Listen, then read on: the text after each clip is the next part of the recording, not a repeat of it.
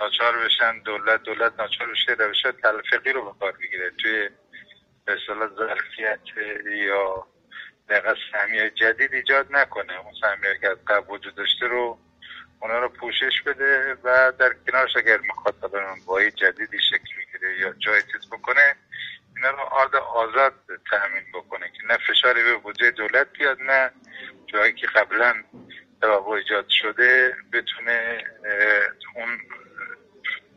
اصطلاح مشکل ایجاد بکنه. الان حالا تو همین مدت کوتاه الان ما پنج ماه گذشته تقریبش نزدیک 6 میلیارد دلار از 8 میلیارد دلار یارانه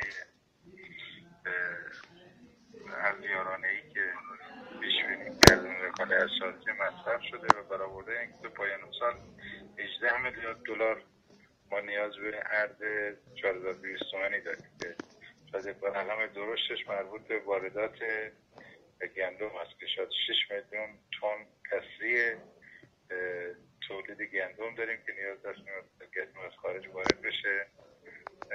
بنابراین نه می‌تونیم به راحتی در کوتاه مدت این عرض 4200 تومانی رو حذف کنیم.